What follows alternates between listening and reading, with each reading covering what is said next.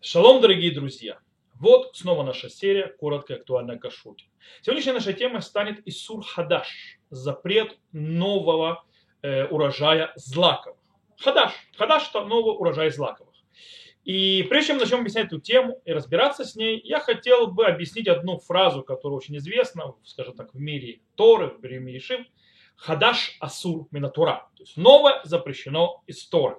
Есть такая фраза, она, естественно, относится к нашему вопросу галахическому, которым с ним разбирать, э, нового урожая, злаковых, но его использовали и в переносном значении. Да, есть рассказ очень интересный про Рава Кука.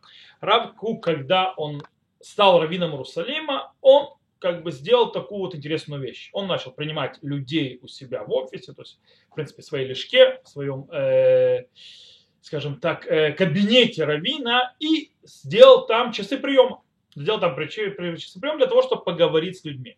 И был человек, который подошел и сказал, что Раф Кук ведет себя не так, как вели себя раввины Иерусалима до этого.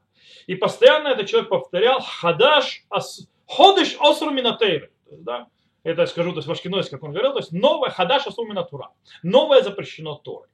Э, когда Равкук полностью уже отчаялся для того, чтобы объяснить ему, что здесь нет никакой проблемы, то есть как бы, и что это вообще не тема, э, в конце концов Равкук ответил ему э, таким вот объяснением по поводу закона Хадаша Сурминатура, когда он сказал, что по, по, если базироваться на, это, на этом законе, то из него можно вывести, что можно разрешить то есть, да, новые обычаи. Дело в том, что Туа, туа Хадаша, пока э, она, Туа Хадаша, то есть вот этот вот урожай из лаковых нов, она запрещена, пока не пройдет 17-я Ниса, я прошу прощения, 16-я Нисана. То есть первый день Хулямоида Песаха. Там и запрещено. А потом разрешено. Поэтому можно все, когда приходит 16 с Ниссана, можно все разрешить. То есть Раф Кук такой шутка, то есть отчасти от него. А теперь мы перейдем к самому закону. У нас в главе в Парашат и Мор, в главе книги Вайкра, приводится закон среди э, описания праздников, среди, после описания Песаха и э, от, начала отчета Омера, приношения жертвы Омера, сказано следующее. Ни хлеба, ни сушеных зерен, ни свежих колосьев не ешьте. До того самого дня, пока не принесете этой жертвы Богу вашему, это устав вечный, в роды ваши во всех местах поселения ваших. То есть закон в роды наши, во всех местах поселения наших, э, что нам запрещено до вот этого дня приношения жертвы, э, жертвы Омера, то есть этого снопа, который приносит первый сноп, э, сделанный из сеура, из ячменя, который взошел, то есть который проносили во, на второй день Песаха, после праздника, то есть первый день Хулямоида, с этого момента можно было есть новый урожай злаковых. И в наше время весь день запрещен, потому что одна из таканот Рабан Йоханан бен Закай после разрушения храма, то есть весь день 16 Ниссана запрещен тоже. То есть пока он не закончится, нам нельзя есть новый э, урожай злаковых. Итак, по этому поводу Мишна в трактате Миноход нам объясняет, скажем так, описывает, с чего касается запрет, насколько он широк. Сказано в Мишне Хитим Асурим, то есть э, пшеница и ячмень, а сурим хадаш мелифная песа, то есть запрет распространяется, то есть законов запрет хадаш, то есть запрет нового урожая злаковых, до Песаха. И запрещено его срезать и собирать, то есть в этот новый урожай, до Омера, так говорит Мишна. А вы имеешь ришу кодемле омер, то есть если они дали корни, то есть зернышки, если посадили, они дали корни, то есть закрепились в земле до приносения в жертву омера, то есть в принципе до 16-го Ниссана, до э, второго дня Песха, первого дня Хулямоя, да, Омер Матира, тогда, если они то есть, закрепились за три дня до этого, то приношение Омера или того дня 16-го Ниссана разрешает, и эта пшеница уже разрешена. Веймлав, а если это не так, то есть если они не успели закрепиться за три дня, то есть, э, то есть прошу прощения, не сказано за три дня, это сейчас мы дойдем до трех дней, если не успели закрепиться, то есть пустить корни до, то есть лой шришу до 16-го Ниссана, то Асурим Адж его Омераба. То есть не будут запрещены, пока не придет в следующем году 16 Ниссана.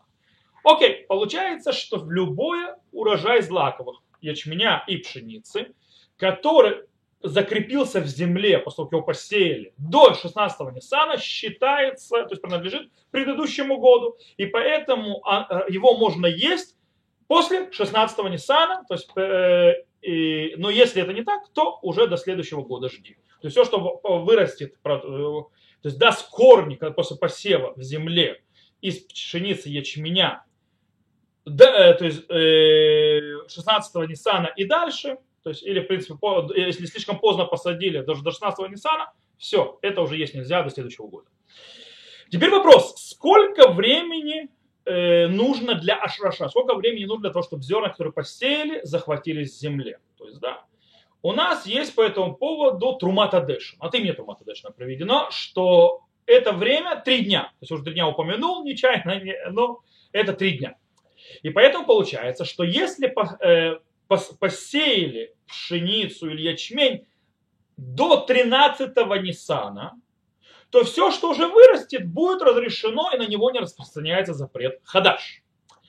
Да Гульмерва, правда, с этим, то есть на W удара Бехискельваду с этим не согласен и дописал, что нужно устражать, и вот это вот ашраша, закрепление в земле, занимает две недели, то есть нужно за две недели до 16-го Ниссана.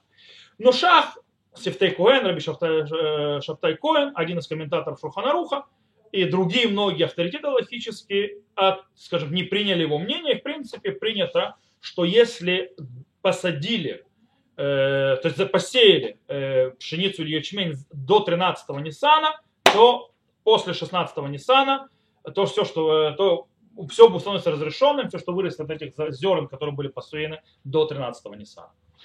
Окей, это закон.